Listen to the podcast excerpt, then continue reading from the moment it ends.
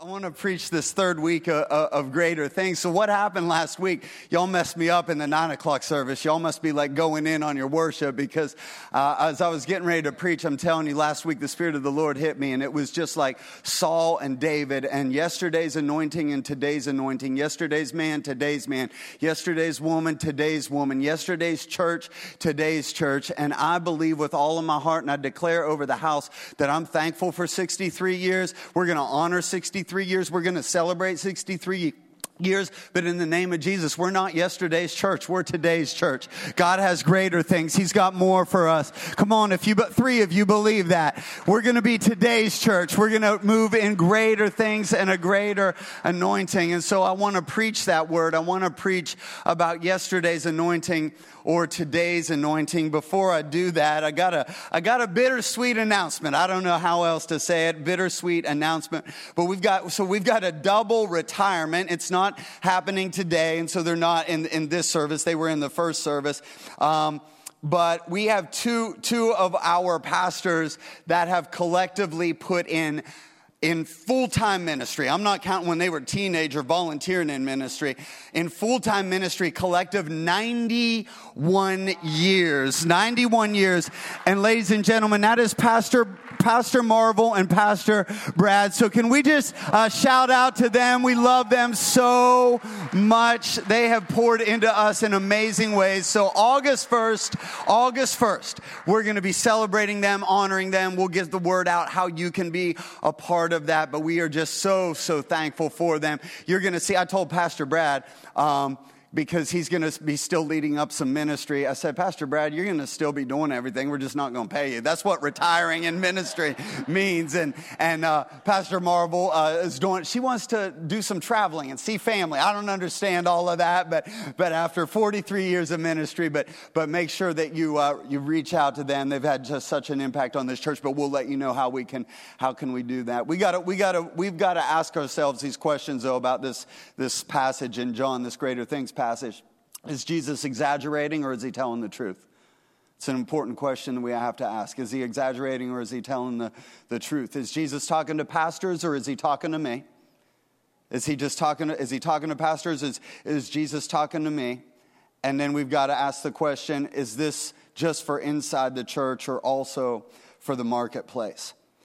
And this Wednesday at 6:45, we're going to gather in this, uh, in this auditorium. Pastor Joe Phillips is going to be bringing the word, and this is going to be kind of like a combination. So first Wednesdays are are, when, are, are their Wednesday night at youth camp meets old Sunday night service and we're going to believe we're going to believe for a new outpouring we're going to believe for the power of the holy spirit just to come and to fill us there was a, a team i took 24 hours and i got up to the mountains and just did a, a quick prayer and fasting retreat uh, and, and thank you for those of you that were praying for me during that time and I knew this was going to happen. I didn't connect the dots on the timeline, but there was a group of intercessors that just happened to be uh, gathering in, in the offices, and we're praying for our team. And thank you so much to those of you that have been doing that. And so they gathered and we're praying for the team. And, and uh, Pastor Gwen was with them, and she texted me. She said, Hey, do you have a, a second? We just want to share something with you. And so I called them.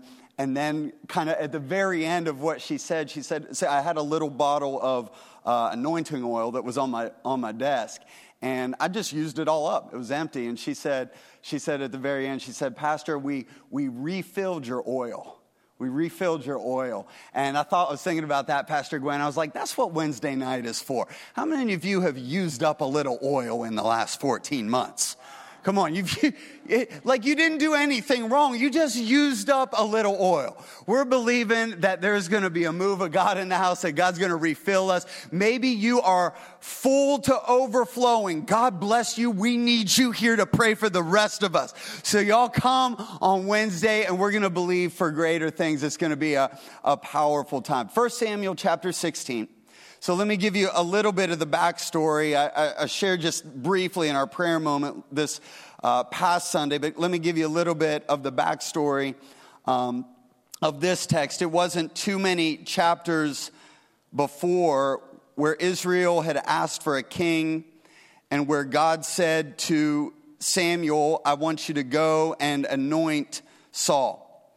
And it said that, that Saul Uh, stood head and shoulders above the rest. Saul was like the original head and shoulders spokesperson. With all due respect to the great Troy Polamalu, and all the Steelers fans in the house said an amen. With all great, all, all due respect to Troy, like Saul, Saul, Saul was the original head and shoulders. He, Saul was anointed. He was called. Saul was used by God to do amazing things. And then God told Saul, I want you to fight the Amalekites. And so this happened in chapter 15 of the book of Samuel. And so Saul went out and fought the Amalekites, and the Amalekites were a representation of evil. They were a representation of sin. And God doesn't take evil lightly, He doesn't take sin lightly. And so God told Saul, I want you to annihilate the Amalekites. In other words, God was saying, I don't want you to put up with just a little bit of sin, a little bit of wickedness. I want it all to be gone. Every sheep, every goat, every man, every woman, every, like everything. I need you to annihilate all of these. And so I want to pick this up now in 1 Samuel chapter 15, beginning at verse 7, it says, And Saul defeated the Amalekites from Havilah as far as Shur, which is east of Egypt. And he took Agag and the king of the Amalekites alive, and he devoted to destruction all of the people with the edge of the sword. But Saul and the people spared Agag and the best of the sheep and the oxen, of the fattened calves and the lambs, and all that was good, and would not utterly destroy them. And all that was despised and worthless, they devoted to destruction. And it's because of that that when you flip over to chapter 16, verse 14, it says this Now the Spirit of the Lord had departed from Saul. It's one of the scariest verses in all of Scripture to me. That here you had this man of God who was called. Here you had this man of God who was anointed. Here you had this man of God that was raised up to do amazing things. And just a few chapters later, it said that the Spirit of God was removed from Saul. I just began to, to be burdened in my heart that I, I, I don't ever want to be yesterday's man. I don't ever want to be yesterday's church. I don't ever want to depend on yesterday's move. I don't want to preach yesterday's sermons. I don't want to read just yesterday's books. I don't want to tell yesterday's stories. Like I'm thankful for them, but church, we must operate in today's anointing. We must operate in today's move. There is a new move of God that is happening. The Bible says that Behold, I am rising up. I am doing a new thing. Do you not perceive it? Says the Lord. We have to be aware of what God is doing. If I were to ask you, if I were to ask you, hey, hey, tell me, tell me about your marriage. Tell me about your marriage. And you said, oh, Pastor, we had the greatest first year anniversary. was amazing. We went to we went to Charleston. Pastor, we got some low country cooking, shrimp and grits. We went to the Isle of Palms. We walked on the, we walked on the beach. Oh, I'm telling you, Pastor, it was an amazing first year anniversary. And if I followed up and just said, well, what can you tell me? Like, how long have you been married? And if your answer is like 32 years, I would respectfully say to you, that's not the question. And can I tell you that I feel like there are too many Christians that are living in a past experience and trying to pretend like it's fresh in their lives. I'm not asking you like what God did in your life 13 years ago. I'm not even asking what He did in your life 13 months ago. I'm asking what is God doing in your life today?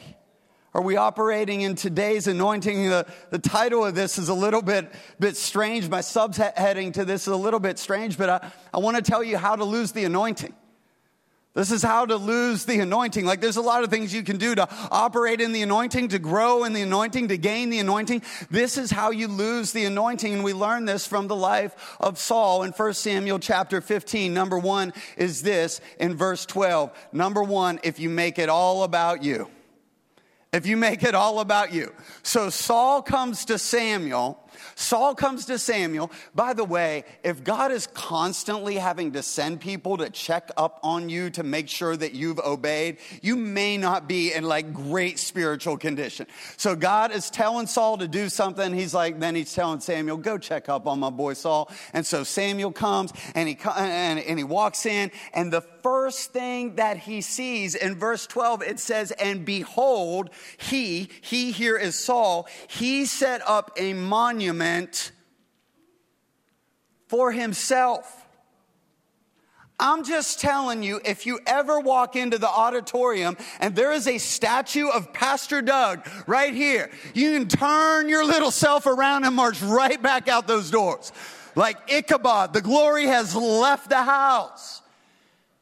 If we make life about us instead of about the ministry that God wants to do through us, the glory of God will leave us the anointing will leave us. And I know we don't set up monuments to ourselves on purpose, but I wonder if we set up monuments to ourselves accidentally, if our bank account, monuments to our bank account, monuments to our career, monuments to our children's success, monuments to our own opinion, and suddenly before we know it, we are worshiping at the altar. We are worshiping, I'm telling you, we have a culture that is worshiping at the idol of their own opinion rather than the word of God and the glory of God and the anointing of God will not be upon you. It will not be upon you if you are worshiping at the altar of your opinion more than the ministry that God wants to do through you to reach lost and hurting and broken, broken people. Second thing is this we lose the anointing when we keep a sheep. So Samuel then comes up to Saul and he says, uh, Hey, Saul, God told you to destroy everything, right? Yeah. And Saul's like, yeah, everything. Everything. We destroy, destroyed it all. And, uh, and Saul's response, even like, is real, it's real holy. It's, re- it's real religious. Pastor Kevin, he says, he says, Saul says this, blessed be you to the Lord. I've performed the commandment of the Lord. Can I just tell you, parents, if you say to your kids, Did you mow the grass? and their response to you is, Blessed be you to the Lord. I have performed the command. Something's up. I'm just telling you right now, something is up. You can't clothe your disobedience in religious pretense and spiritual language and expect God not to notice. He sees through it, sees through it every time. Cade and Anna were, my, my kiddos were about four and two at the time, and uh, my wife was on the phone, and they'd, they'd snuck off to the refrigerator because she was in the other room, and they opened the refrigerator and they got out a jar of chocolate icing. And they took that jar of, don't encourage my children like that. they took that jar of icing into Anna's room and they, and they hid behind the curtain. like no and no utensils. I mean, just just. And Camden walks in and she pulls back the curtain. And if she would, have, I don't think they denied it in the moment, but if she would have said to them, I'm sorry, did you fully obey the commandment of the Lord? And they said, Blessed be you in the name of the Lord. We have not eaten the chocolate icing. Well, your, the circumstances around your mouth area are telling a different story, right? Like, so, y'all, Saul is a grown man. He is king of the nation. And Samuel says, Did you kill all the sheep? And Saul's like, Yeah, pretty sure I killed all the sheep. And Samuel says, There is a, then why do I hear sheep? Like there are literal sheep just bleeding in the in the background. And can i tell you that sometimes that we can put on religious airs and false pretense but the sound coming from the hidden places in our lives betrays us. Can i just ask you today with the love of a pastor what's behind the curtain? What's behind the curtain? Because i want you to operate in the fullness of your anointing. And sometimes what can happen in our lives is we can clean our hearts the way our kids clean our rooms we cannot clean. There is a difference. Y'all, there's a difference between cleaning your room and moving your mess. Come on, I'm about to, I'm about to help some marriages out there. There's a, there's a neat one and there's a messy one. There just is.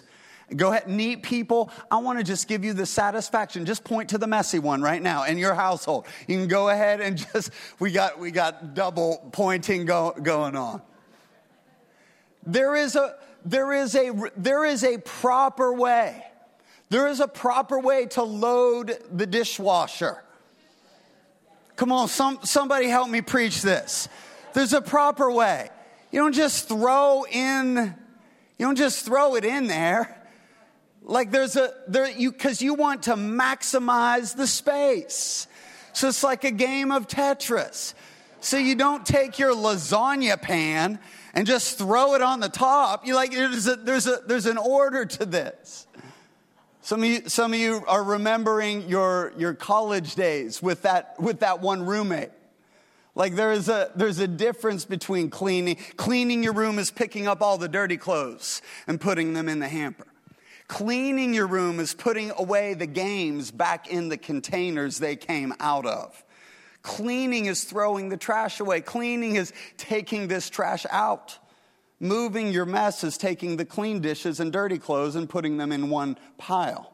Uh, moving your mess is taking that pile and throwing it, pushing it underneath the bed. Moving your mess is, is opening your dresser with one move of your arm, sweeping all the stuff in the dresser. You've lived with that roommate, you've lived with that person.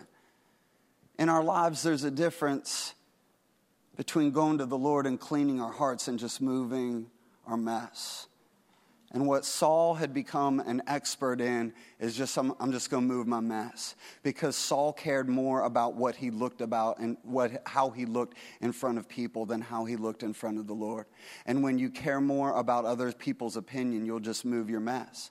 Uh, so I want to look good in front of my kids, so I'm just going to move my, I'm going to move my mess so I look good in front of my kids. But now I got to go into a meeting and I want to look good in, my, in front of my boss, so I'm just going to move my mess. And then I'm going to church on Sunday morning. I don't want the pastor to know about the hidden sheep that I got going on on my internet browsing history, even though you put Google in incognito mode. I don't want anybody to know, and so I'm just gonna I'm just gonna move my mess. And here's what happens when we move our mess: we eventually get found out for the fraud that we are. But before you feel guilty and before the enemy tries to put shame on you, what you have to know is there's another sheep there's another sheep. So if you've been trying to hide a sheep in your life, you got to know that there's another sheep. You got to know that there is a perfect Lamb of God who's taken away the sin of the world. You have to know that there is a Savior who died for you, and you don't have to move your mess anymore. You don't have to live in shame anymore. You don't have to live with that thing hidden in your life anymore. If you would just take it before the King of Kings and the Lord of Lords and say, God, I'm sorry, God would have forgiven Saul. God would have, if Saul just would have said, Oh, I, me- I messed up. I got a sheep back here. God, I'm, I'm so sorry. You told me to do something and I didn't fully obey. And if he would have stepped into obedience, I'm telling you, there's so many people that are living with unnecessary guilt and shame in their lives. You know, I, I, on this Memorial Day, uh, on this Memorial Day weekend, I reminded, I picked this up a couple years ago. It's, it's George Washington's farewell address to the nation, 17, 1796. Pastor Justin's in the house. He's a history guy. He's a, uh, 1796, George Washington gave his farewell address to the nation. It's really interesting on this Memorial Day weekend, George Washington warned our nation if you do these four things, the nation will collapse. Number one, if you set up a two party system and that two party system hates, hates each other, the nation will collapse. Number two, if you go into debt, the nation will collapse. Number three, if you lose your morality, the nation will collapse. Number four, if you lose your religion, the nation will collapse. There's a little bit of a sermon.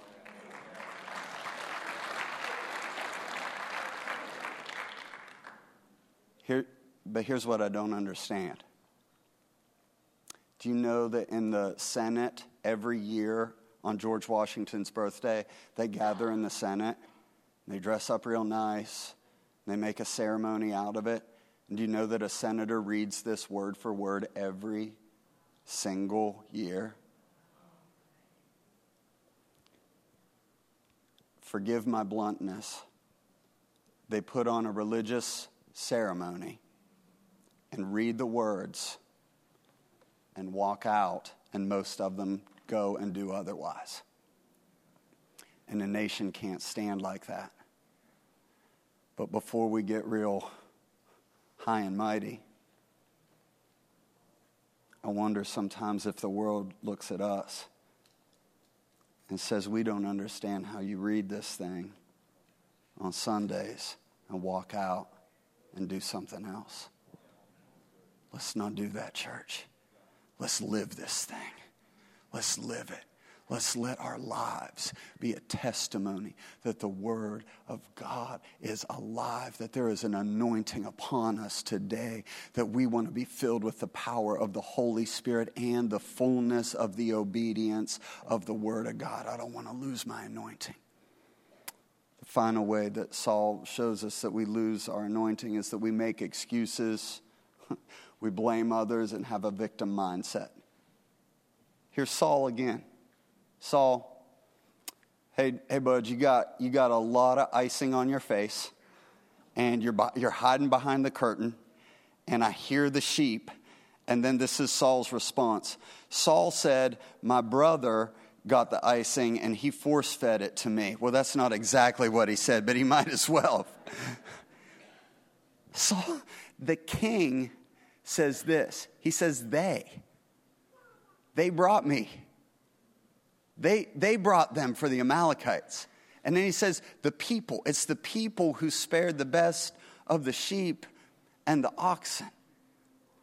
And here Saul begins to live in this, he's blaming other people. He's living in this, this blame. He's making excuses and, and blaming others. And he has this victim mindset. And you know, an eight year old who blames the referee for the loss of the soccer game becomes the high school senior who blames the science teacher for his grade, who becomes the college student who blames the church for their lack of faith, who becomes the graduate who blames America when they can't get a job, who becomes the husband who blames his wife for the lack of fun and spontaneity in their marriage. I'm telling you, this blame and victim mentality has to stop. It's got to stop. It's not going to get you anywhere in life. It's not going to help you, it's not going to grow you.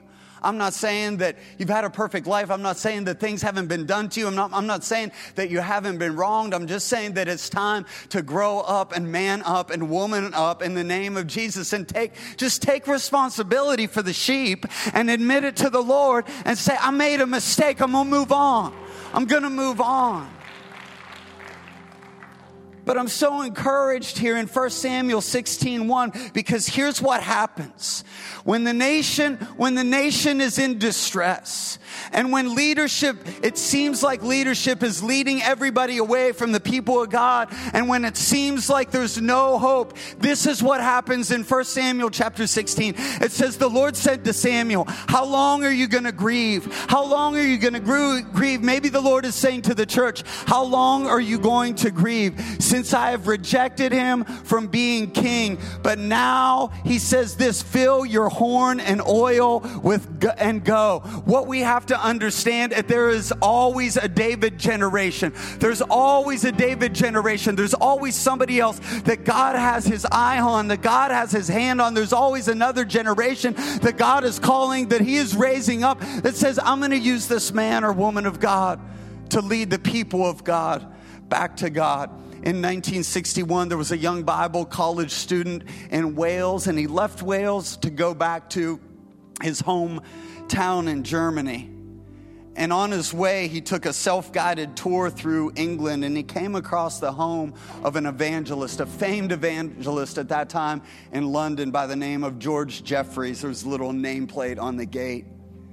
Bible college student, I want to read you as he tells the rest of his story in his own words, he says, There I rang the bell and a lady opened the door. Pardon my intrusion, ma'am. Does, does George Jeffreys live here?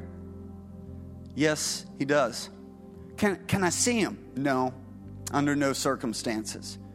She had hardly said no when I heard a deep voice from within the house say, Let the young man come in.